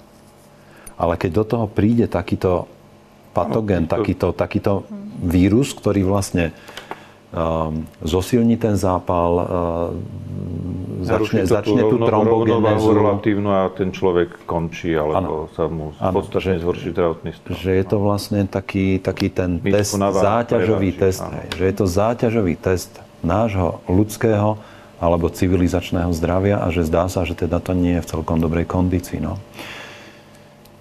Ako to riešiš ty tie chronické únavové syndrómy, alebo, lebo keď tam ide o, o zhoršenie toho základného ochorenia, tak to je jasné, to sa prosto lieči, to medicínsky to vieš, ale, ale keď tí ľudia majú takýto únavový syndrom bez, bez nejakých klinických príznakov? Všetko to závisí od toho, že čo ten človek je schopný akože so sebou sa mu robiť. Pokiaľ v tom mladšie ročníky, tak tam samozrejme sa dajú motivovať ku schudnutiu, ku zdravému životnému štýlu, zmene stravovania a tak ďalej. Mm. Čiže aby sa im znížila obezita, fyzická aktivita. Ja sám som vlastne po prekonaní covidu sa snažil povedať, že dostanem sa z toho práve s zlepšením tréningu, s pravidelným tréningu a nie, že rýchlejšie a ďalej, ale pravidelnejšie. Mm. Čiže, a naozaj mi tie symptómy ustúpili. Cítim sa podľa mňa v lepšej kondícii ako, ako predtým, ale napriek tomu pociťujem aj tiež ten druhý, tretí mesiac z prekonania stále občas búšenia srdca, občas návaly slabosti, tá nespavosť, to nehovorím. Mm-hmm. Ale, ale mm, tým pacientom, ak sa vrátim k tomu, tak samozrejme doporučujem e, všetky tie odporúčané vitamíny v rámci schém, ktoré sa dávajú v prevencii, tak pokračovať ďalej aj po prekonaní toho covidu, čiže vitamín D, selen, zinok, magnézium, B vitamíny a tak ďalej. Všetko to, čo, čo vieme, že tým ľuďom môže pomôcť. A za mňa by som ešte k tomu možno do, odporučil alebo doplnil si uvedomiť, že ľudia, ktorí prekonajú ochorenie, či už, či už to trvá dva týždne alebo dva mesiace, a ešte najvyššie v zimnom období, ktoré je spojené s väčšou pasivitou, aj, aj za bežných sezón, ľudia, ktorí majú záhradku, v zime sedia doma a nerobia v záhrade. Ale to sa vždy tak robilo, a, aj v minulosti. No veď, veď to hovorím, že, že to aj v minulosti bolo, ale keď sa k tomu ešte pridá teraz prekonanie ochorenia, a teda väčšia pasivita, tak určitá časť toho pocitu diskomfortu a vlastne tej, že, že toho, únava že, vyplýva z toho, že, že sa stratila kondícia. Dneska ma takto dostal, prepáč, jeden pacient, hovorí, že, že a viete, čo ja robím teraz? Chodím na záhradku každý deň, hovorím, no to vám teda asi nepomôže, ale je 8 kilometrov od môjho bydliska. Áno, a to je to, že, že tí ľudia, ako ty že oni sa vlastne musia vrátiť do nejakej kondície. Oni pocitia výpadok kondície a to pripisujú možno tomu, že prekonal som ochorenie, áno, však jasné, ale to, čo veľa ľudí považuje za jarnú únavu, je vlastne zimná strata kondície. Ja to u mojich rodičov roky toto riešim. Hej, oni povedia, mám nejakú jarnú únavu. Nie, nie, len vy ste prestali chodiť do tej záhrady, takže vy sa postupne rozbehnete, rozchodíte to a začnete hrabať zase a to sa všetko tak obnovuje a toto vlastne aj potom prekoná. je devastačný vplyv tých lockdownov rôznych pre tých starých ľudí, hmm. ktorí, ktorí nakoniec nevidú ani do tej prírody, lebo sa boja, že nemajú práve v tej chvíli certifikát, ktorý ešte platný, nie sú otestovaní. a nie len lockdown, ale aj tá atmosféra. Že ešte do toho Lidla sa dostanú, ale aby išli niekde sa prejsť, tak to sa boja, že ich budú na parku ľudia, parku ľudia okrikať, že nemajú zle nasadené rúško a podobne. Čiže alebo tam... sa boja, že sa nakazia, aj keď budú mať rúško. No, alebo tak. Ale ja zase myslím, že ja neviem, ako, ako ty si to vnímal pred koronou, hej, lebo nikto sme nevedeli, že čo bude, ale pred koronou ja už som rozmýšľala zo párkrát nad tým, že ja už nechcem robiť tú ambulanciu. Pretože ľudia boli, tá populácia bola taká zmľandravená, no. že zrazu posledné 4 roky chodili ľudia s takými problémami, ktoré vôbec neboli zdravotné problémy, vymýšľali si, sledovali sa, proste všetko chceli mať vyšetrované. Že, že, že toto, ja, ja, som, ja niekedy mám takú zlú myšlienku, že toto muselo prísť. A toto no, je to, čo pod... Je, je to ochorenie, ktoré dáva lekárskej práci zmysel. Tak, to je pravda. Presne. To, Áno. Preto sa, preto sa necítim preťažený, ale cítim Aha. sa realizovaný. To, mhm. to, to, lebo, lebo akože chorý človek je... Dobre akože, použitý. Akože užitočný. Dobre použitý. Skôr Dobre. užitočný, tak by som to povedal. Užitočný. Lebo ja chcem robiť prevenciu v praxi. Chcela by som veľmi, aby tej prevencie bolo viacej, aby som hmm. proste prišla na to, ako, aby sme predišli všetkým možným zlým ochoreniam. A chcem liečiť chorých. A ja nechcem liečiť tých ľudí, ktorí už nevedia, čo so sebou. Lebo jak Češi hovoria, Toto že je to. nevie, ne, nevedí co s roupama, lebo to už takí chodili. Toto je to. Hej? Ja neviem, či ty si Presne, mal, ale určite. ale Toto mi chodili. potvrdzuje, čo ja hovorím. Ako veď my, sme, my sme už my už sme roky nevedeli, čo o dobroty. áno. Hej? A to všetky tie diskusie o tej strave, bezlepková móda Áno, to- a keto a vajíčka a všetko. Vlastne to bol dôkaz toho, že sa máme tak strašne dobre, že my už nevieme, čo o dobroty. My sme prestali my sme vlastne prestali mať možnosť riešiť naozajstné problémy, tak sme si náhradné problémy vymýšľali, nachádzali ich To je, tam, to kde je neboli. civilizácia. A likvidovali Igor, sme to, sa. Toto je postup civilizácie. Ja keď som prišiel v 93. prvýkrát do Ameriky, ja som skoro odpadol, nie z toho, čo tam všetko majú, ale že čo oni riešia za problém. Hm. Proste správy v televízii boli správy o celebritách, to, čo máme teraz my. Proste my sme tam, No, ale tam je, to Amerika dnes, 20 a rokmi. tam, je to dnes, tam je to dnes v takej polohe, kde už je to podľa mňa v priamom prenose rúcanie rímskej ríše. To je rozpad rímskej ríše, to je rozpad civilizácie. Oni dostali tie, tie témy, tie absurdné témy už do takej polohy, kde, kde ja si neviem predstaviť, že Ale toto to je, my máme to, to, je to, že teraz ľudia dostali naozaj problém, ktorý ich ovplyvňuje. Už, už tá moda popierania COVID, podľa mňa to už je aj na Slovensku preč. Už, Už je to nepovie, preč, že ako COVID naozaj neexistuje. každému niekto zomrel v rodine. Ako A to už už doslova... sa Alebo začínajú- bol chorý, alebo teda. Už niečo, že máme reálny a už tento... začínajú naozaj e, vážne chcieť byť liečení a chcieť dostávať e, to, čo potrebujú tej medicíne. A už sú ochotní aj preto niečo urobiť. Preto sa už dožadujú, dajme tomu, zmeny tých spoločenských pravidiel, aké, čo sa týka neviem, lockdownu alebo organizácie manažmentu pandémie a dostupnosti liekov. Lebo už spoločnosť, ľudia dospeli k tomu, že toto je vážny problém, ktorý potrebujeme riešiť. Nikto sa už nezaoberá somarinami. Ne, neprídu pacienti s tým, že som si vygooglil toto a vygooglil toto. Teraz príde, som chorý a chcem, pomôžte mi. Hej? Že, že proste naozaj, že sa to zmenilo. Hej? Čo je v istom kontexte, myslím si, že, že pre toho A lekára my sme je na to to boli dobré. z toho rodinného lekára telefonického Áno, áno. zvyknutí, ale to nebolo bežné, že zavolá o 11. pacient na Messenger, napíše, že je mi zle, rodičom je zle, toto a toto, treba poradiť, čo mám urobiť Hej, s hej. tým. A teraz bol- teraz a je teraz to- je to úplne štandardná vec, že všetky kanály, ktoré na, na mňa ako na lekára majú dostupné tí ľudia, tak ich používajú na to, aby konzultovali, namiesto, dajme, namiesto, dajme tomu, aby konziliovali e, pohotovosť lekárskú alebo 112, tak ako prvé sa dostane ku mne tá sms až potom sa dostanú niekam, kde, kde by ten systém to mal riešiť, ten štát poskytovať tú starostlivosť. Hej, Ale toto je mali- zlyhanie, nie? Toto je, toto je zlyhanie. Áno, ale mali by sme sa Systém. naozaj v tom ambulantnom sektore snažiť o to, aby tie nemocnice fakt neboli plné, aby sme liečili tých pacientov, keď ich môžeme liečiť, aby sme mali možnosť mať ich čím liečiť, lebo to s tým spolu súvisí. A aby aj tí kolegovia, ktorí sú v tej nemocnici, nemali pocit, že my vonku nič nerobíme. nerobíme. Lebo my môžeme mať taký istý pocit. e, Hej, A ja sa zase budem zo všetkých síl usilovať, aby ani vy ste nemali pacientov, alebo aby ste ich mali čo najmenej. My chceme mať pacientov, ale preventívne. No ale tak to už sme na spoločnom území, však Edka, eh, už asi teraz už asi nie si vegetariánka, Nie, ale my sme nie to dávno, 25 dávno, dávno, bola. dávno sme, aj dávno, dávno sme zriešili a aj spolu preberali veľa týchto tém. Takže, takže áno, no je to taká kaskada, nie? že úplne normálne je ostať zdravý. Úplne normálne je starať sa o seba tak, aby som nemusel ísť do nemocnice. Veď ja, ja roky hovorím, prosím vás, urobte všetko preto, aby ste nemuseli ísť do nemocnice. A dnes to Áno. platí ešte viac, nie? Áno, ale tam zase je druhá taká vec, ktorú, to, na ktorú ja sa strašne hnevám, že ľudia nevedia prijať to, že starnú. Pri, prídu, prídu pacienti, že ja mám osteoporózu, hovorím áno. To je už v 75 to je No to je štandard, to je akože normálny vzhľad vašej kosti, lebo tá, No. to telo nebolo stavené na to, aby žilo 150 rokov.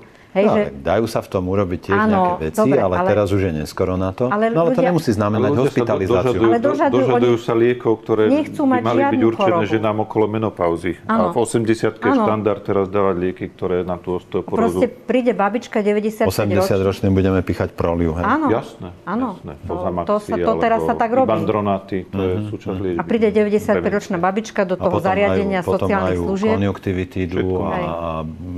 a má 25 rozpadnuté. liekov a ja sa snažím tej ba- sa s babičkou porozprávam, spýtam sa jej, či to jej nevyhovuje, tak jej to zredukujem na takú liečbu, ktorú si myslím, aby ju nebolelo, aby spala, aby mala tlak dobrý a tak. A potom príde rodina ktorá mi povie, že ja nedoprajem babičke, aby mala zdravé cievy. Od, od, odkedy je osteoporóza aby... kvantifikovateľná test score, tak proste čiže... sa dožadujú aj v 90 toho lieku. A to, a to proste väčšinou. si myslím, že treba mať už akože úctu aj pred tou starobou a naozaj liečiť toho človeka len tak, aby sa mal dobre. Hej. Nechcieť mať z neho už e, zdravého, mladého, 25-ročného, lebo to už nevieme nikdy dosiahnuť. Hej. Že naozaj treba mať, že ten človek na svet príde a príde doba, keď on musí odísť z toho sveta, lebo, lebo to je kolobek života. Hej. A musíme sa s tým zmieriť, lebo je to tak. Hej. Sme sa pekne dostali od toho narodenia až zase k tej smrti, kde ano. musíme sa naučiť. My sme smrťou aj začali. Aj k tomu procesu zomierania v kruhu rodiny. Jasné, jasné. No, no a to, to už sú iné témy. A... a ja by som sa ešte predsa vrátila k to, tej korone. No ja som to lebo, chcel vrátiť ešte, lebo, že lebo ja mám, tam, ja mám pretože, také, také pretože chcem vedieť, pozorovanie, čo, ktoré, čo ste chceli povedať. Áno, že veľmi sa znížil hygienický štandard mnohých ľudí. Teraz, počas korony? Uh, nie, nie, nie, už, už predtým, hej? Lebo... Uh, no, no, ak slovičko znížil nie je eufemizmus to, to... Pretože dlhodobo napríklad, dlhodobo máme k dispozícii také údaje, že ani nie štyria muži z desiatich si po použití verejnej toalety umýjú ruky, hej? Áno, no, to je pravda. A to bolo dávno, to bolo že dávno predtým. Ruky si neumývajú, neupratujú sa, neupratuje sa, chodím po domácnostiach, hej, čiže akože z desiatich náštev v domácnostiach sú dve čisté. Nehovorím o tom, že upratané, že uložené veci. To ma nezaujíma, lebo keď máte čisto, veci uložíte za pol hodinu, hej? Ale proste špinavé domácnosti, hej? To akože katastrofálnom stave sú domácnosti. Že neviem, ty tiež možno chodíš po, po domácnostiach, ale... Nie, ja, ja sa tomu vyhýbam. Ja dosť chodím ja po domácnostiach. Aj príbuzných selektujem, že nechodím po domácnostiach. A, a naozaj sú veľmi špinavé domácnosti. Ľudia si neumývajú ruky pred jedlom, hej mnohí fajčia, pred fajčením si neumýjú ruky a takto sa nakazia. Hej? Že proste, mm. že, že naozaj, ako, ja ako dieťa si pamätám, že mňa rodičia naháňali stále, že umí si ruky, než som išla jesť a proste sa mi to tak dostalo do toho podvedomia, že, že ja to robím to isté, ale sú ľudia, ktorí si vôbec nemajú potrebu umyť ruky. Hej? Ani, po to, ani po tej toalete. Ja som mojich študentov na fyziológii na lekárskej fakulte od prvého cvičenia, to si mi teraz pripomenula, viedol k tomu, čo som im zadefinoval, že pocit špinavých rúk. No. Ako ste vstúpili do tejto praktikárne, prosím, pestujte si pocit špinavých rúk. Chcem, aby ste nerozbalili svoju desiatu cez prestávku, bez ohľadu na to, či ste už tú žabu chytili alebo nie. Vy ste sem vošli, pestujte si pocit špinavých rúk. Niekto by mohol namietať, že ľudia si takto budujú svoju imunitu neustálým vystavovaním sa patogénom. Ale to nie už je pravda, nie je čo nie je pravda. Nie nie je celkom Ale to, to, toto majú ľudia ale ešte trochu, celkom zafixované. Trochu že... špiny, trochu zimy. Ale ano. toto, čo, som, čo, som, čo hovorí Edka, čo myslím ja, toto nie je neurotická hygiena. Nie, nie. Každých 20 minút si umývať ruky nie, dezinfekčným mydlom alebo niečo. To je toto nie je.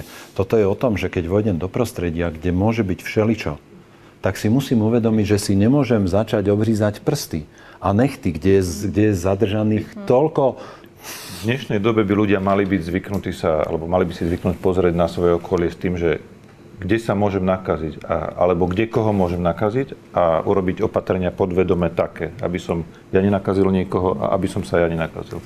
Chrániť sa a chrániť tých druhých. Čiže tento pohľad by mali dostať, kým tá epidémia nezmizne. A a mali by sme si to držať vlastne nastálo, pretože keď vidím niekoho v obchode alebo niekde vo verejnom priestore, ktorý kýchne do prostredia bez toho, aby si zakryl ústa, a ja to mám práve nasmerované tým smerom, tak alebo sa nadýchnem a nedýcham, alebo to radšej obídem a prosto uvedomovať si tie veci, lenže, lenže ľudia v našej krajine nie sú, nie sú navyknutí na to, aby vnímali okolo seba aj iných ľudí. To je dôvod, prečo teda do vás trestnú aj nákupným vozikom, bez toho, aby o tom vôbec vedeli, že do vás buchli. No si vymedzujú a to je aj dôvod, odstup, si myslím. A to je aj dôvod, prečo, to je dôvod, prečo sa potom môžu stať aj takéto veci, že ľudia si vôbec naozaj neuvedomujú nejaký dosah toho, že, že to... Ty si už povedala, čo si chcela. Je ešte niečo, čo by si chcel povedať ty, čo sme nepovedali? Chcel by som byť veľmi pozitívny, takže ja verím v to, že ľudia ktorí, ktorí chodia ako lekárom, sa naozaj chcú liečiť, aj keď v tej chvíli majú opačný názor ako lekár, ktorý niečo hovorí. Takže oplatí sa, to teraz kolegom poviem, oplatí sa s pacientom trošku pracovať a získať si jeho dôveru, pokiaľ pri vstupe do ambulancie tá dôvera nie je úplne jasne deklarovaná z hľadiska pacienta. Čiže nie každý človek je jednoduchý, submisívny, ale hovorím, hovorím teraz ku svojim kolegom, ale treba sa o tú dôveru mm, ako keby zaslúžiť a treba si ju získavať. Stojí to za to, pretože tých ľudí, tým ľuďom môžeme pomôcť až tedy, keď máme tú ich dôveru v to, čo my im chceme dať, keď sme autentickí. Takže to by som chcel povedať. Autenticky je dobré slovo. Autenticky to vyjadruje. A to vyjadruje v podstate celý, aj celý možno problém, alebo veľkú časť nášho problému, že prestali sme byť autentickí a, a že možno práve takáto kríza prináša takú príležitosť stávať sa autentickejší alebo uvedomiť si, tie masky, ktoré sme sa naučili nosiť, alebo nejaké pózy, v ktorých sme žili. A radi veľmi. A, no nemáme to, si nemáme ale to radi. Ani nemáme to, to radi. Nemáme to radi, radi ako, ale... ako človek to nemáme radi. Vieš, ako je to, je, to, je to, my prosto potrebujeme mať nejakú ochrannú e, vrstvu na sebe, pretože sme v skutočnosti veľmi zraniteľní a veľmi krehkí. Každý jeden. Bez toho, bez ohľadu na to, či si to človek uvedomuje, pripúšťa. A, a Prosto naučili sme sa mať na sebe nejakú takú ochrannú vrstvu. A, a niekedy to potom zájde až do takej polohy, ktorá už je na škodu aj tomu samotnému človeku samozrejme. A jeho spolužitiu v nejakom okolí, pretože je hrozne ťažké si potom pustiť k sebe niekoho. A môže týmto okolie trpieť. A možno taká kríza môže byť práve cestou, ako trochu tú, tú autentickosť nadobudnúť, obnoviť, alebo ju aspoň trochu nejako kultivovať, pestovať ju trošku. Je to tak, no. Ja, ja sa vždy, keď pacient čaká v tej čakárni, u mňa sa dlho nečaká, ale, ale vždycky si to tak poviem, že keď prišiel a chvíľu tam čaká, že neexistuje, že prišiel zbytočne, že proste, že nemá nejaký problém, že vždy v tou vierou ja k nemu pristupujem, že keď za mnou prišiel, že ja keď sa niekam vydám, tak vždy mám nejaký cieľ. Hej, že nejdem len tak. Ale ja už som počul Poslal ťa obvodiak, preto si išla. Ako? Poslal ťa obvodiak. Nevieš teda ale nie, ale ja za mnou ruke idú ako k obvodiakovi. No, ja som obvodiak, vieš. A že ja vždycky si tak... Ale ty si aj internista. Ešte ti nezavolal internista, že prečo mi posielate pacienta, to nevie. Keď... A počkaj, jak sa ty pohádaš ako obvodný lekár, ktorý pošle pacienta za internistom a on príde za tebou? Ne, tak on, to je, ten pacient je môj. U mňa, je, u mňa pacient ale, má šťastie. Ale počul liečený. som ťa už nadávať aj na to, že sú ľudia, ktorí prídu s vymysleným problémom. Áno, alebo, že to, ale to, to bolo. To Teraz už nie, to, áno, Jasné. to sú. Ale ja vždycky pristupujem k nemu s tou dobrou vierou, že on prišiel, pretože naozaj má nejaký problém. Ja sa snažím vždycky to proste pristúpať k tomu pozitívne. A to si myslím, že aj tí ostatní kolegovia by každý by mal k tomu takto pristupovať. Lebo no, nemôžeš si myslieť, rutine, že, že, že pacient prišiel, že ťa chce otravovať. Nie. Milí moji spolužiaci, prezentovali ste sa ako, ako úžasní lekári, po ktorom teraz musí túžiť každý človek, ktorý je nielen chorý, ale aj zdravý, pretože vás chce mať za svojho lekára. Takže otázka je, príjmate ešte pacientov? Tak ja, ty nemáš problém. Nie, zase, ja sa nepýtam za áno, seba, ja áno. sa pýtam, či... Ja prijímam ešte pacientov. Či ja dôveru, povedať, ktorú ste vzbudili dnešným rozhovorom, môžu niektorí ľudia využiť na to, že sa môžu na vás obrátiť? Áno, ja, ja prijímam pacientov. Pani ja. doktorka Janeková je lekárka, ktorá pôsobí v Bratislave na, na, vo svojom zariadení, ktoré sa volá InClinic a pod týmto názvom to aj nájdete na internete ako In Clinic. A, a, a pán doktor Šuch je lekár, ktorý pôsobí v Martine, okrem svojich cestovaní po pracovnej dobe z ambulancie. Môžu ma na urgentných príjmoch. Ja, prosím vás, Môžu sa nechať doviesť taxíkom, či záchrankou. Prosím vás, nevyhľadávajte pána doktora Šucha na urgentnom príjme. Ja vám želám, aby ste ho vôbec nepotrebovali. Aby ste vlastne nepotrebovali vôbec žiadneho lekára. Ale keď už by ste ho potrebovali, tak ho nájdete v Martine v súkromnej ambulancii internej, internej medicíny. Presne tak. Ako Aj nejaká tam... webová stránka? Alebo... Nie, nie, webová stránka nie, lebo to nie je dôležité. Dôležité je, že aby ľudia vedeli, že kde ma nájdu a to Martinčania vedia, kde ma nájdu.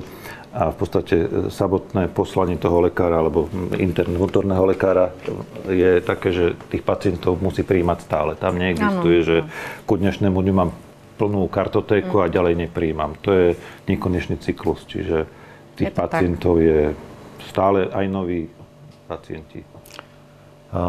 Ako sa to povie, že vy ste dokonalí, alebo... Nebuduj oh, tento obraz, Igor. To alebo, nie, ste, to nie. alebo ste z, inej, z iného vesmíru? Ne, ne. Sedia tu nejakí mimozemšťania proti mne? Nie, ten, tento obraz sa nesnaž vniesť do toho. nie, by ste ho vyvolali sami. Ja sa pokúšam to trošku pomenovať. My sa len snažíme byť spokojní v práci. Tak, aj sami so sebou. Ja som to už niekde aj napísal, že, že ja sa preto cítim dobre, lebo všade, kde, kde som, e, mám pocit, že tam patrím. Hej. Nemám nikdy pocit, keď som na službe, či už na Orave, v Čaci, alebo v Martine, alebo v ambulanti, že by som v tej chvíli chcel byť niekde inde, alebo musel byť niekde inde, alebo mal byť niekde inde. Hej. Čiže toto je ten mm. pocit, ktorý som chcel celý život dosiahnuť a, a máš ho? pár rokov ho mám. Super. Aj ty máš pocit, ktorý si chcela v živote dosiahnuť? Áno, ja, ja som mala také pohnutky, mala som také obdobie života, že som stále chcela niečo vyskúšať ešte iné, však aj to, ten môj životopis tomu nasvedčuje. Ale nakoniec som si povedala, že áno, že dobre to bolo, že som to vyskúšala a, a je to fajn, že som tam, kde som, ale možno, že ja neviem. Všetko možno, je otvorené, ale všetko je otvorené. práca lekára je tá najlepšia áno, podľa mňa. Áno, vždy to som to, sa k tomu vrátila. Z toho celého je to to najlepšie. A chcem naše stretnutie skončiť veľmi pozitívne, tak mi to nepokazte. Mám poslednú otázku. To nám dal mám teraz? poslednú otázku. Um, kedy toto skončí v tom zmysle um, strachu, infekcie, um, nadmerných, nadmerného rizika, ťažkých stavov a umrtí? Kedy vy vidíte, kedy vy vidíte Veď som ťa prosil, aby si mi to nepokazila. A ona povie, fú. Igor, ja som optimista. A... Do 5 rokov bude Nie, ja, ja mám na to lepšiu odpoveď. No. Nie, že sa chcem predbiehať, ale, ale minule, dostala sa mi do ruky taká knižka, že mor trval 300 rokov. Španielská chrípka trvala od 5 do 7, ako kde. A toto ja tak dúfam, že 3 roky to bude tak, že, že sme predsa niekde inde s tou vedou, aj, sme, aj, aj vôbec tá civilizácia je inde. No, Takže myslím si, že... Ale nehovoríme o troch rokoch lockdownu, hovoríme nie, nie, nie, o troch, nie, rokoch, o troch rokoch výskytu... medicínskeho vysporiadania tak, sa tak. S, s novou chorobou, ktorú budeme vedieť tak liečiť, aby to už nezasahovalo do normálneho fungovania spoločnosti. Čiže keď by sme tak? to mali prirovnať tak, možno k nejakému ochoreniu, ktoré sme akceptovali, tak je to práve tá chrípka, že po niekoľkých rokoch budeme ku tomu covidu pristupovať či už opatreniami, vakcináciou alebo prevenciou, tak ako ku chrípke. Budeme vedieť, čo máme robiť, ako Presne. to máme robiť a to ochorenie bude možno stále zabíjať určitých, určité typy pacientov. Tak ako zabíja aj chrípka, tak ktorá ako mimochodom chrípka, teraz zmizla a o tom sme už nemali čas hovoriť. Iné. Alebo za, ako zabíja HPV, ktoré vyvoláva rakovinu. Alebo, o tom ako, sa vôbec alebo nehovorí. ako zabíja ťažká obezita, hypercholesterolemia, fajčenie, alkoholizmus, deficit, závislosť. Zlyhávanie pečenie toxického pôvodu, čo je podľa mňa ďaleko väčšia tragédia. Alebo hlad, alebo dizentéria. Hm. Parazitózy. A považujeme to za normálne. Pohlavné choroby dnes, zabíjajú. Pohlavné choroby, a hovorím, alebo následky HPV infekcie, mm. ktorá, ktoré vyvolajú rakovinu. Ale keď už je z toho rakovina maternice metastazovaná do kosti, tak, to už, tak už to nie je vírusové pohlavne prenosné ochorenie, už je to rakovina. Však. Hm. Ďakujem vám veľmi pekne, ozaj si vážim, že ste si urobili čas a zdieľali svoje poznanie, vedomosti, pocity, myšlienky, názory. Ja mám pocit, že sme sa aj dosť otvorili, tak dúfam, že to, že to je v poriadku. Nakoniec si splnil sľub a bol to taký príjemný rozhovor. Áno, aj ja som veľmi rada, že sme sa znova stretli, lebo tak my sme sa dlho nevideli, aj sme, my sme predtým tak intenzívne spolupracovali. spolupracovali a to, mne to chýba normálne. To tak ja sa s vami v tejto chvíli rozlúčim a my ešte ideme pokračovať. Ďakujem vám aj dnes veľmi pekne za pozornosť a lúčim sa s vami. Bývalá Vita.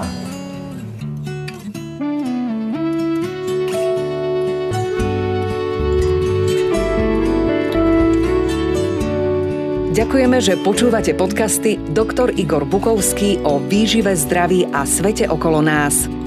Tento podcast vyrábame vďaka tomu, že ste si kúpili knihy doktora Bukovského. Ďalšie dôležité informácie o výžive a zdraví nájdete na stránke www.encyklopedia.akv.sk a na YouTube kanáli Dr. Igor Bukovský.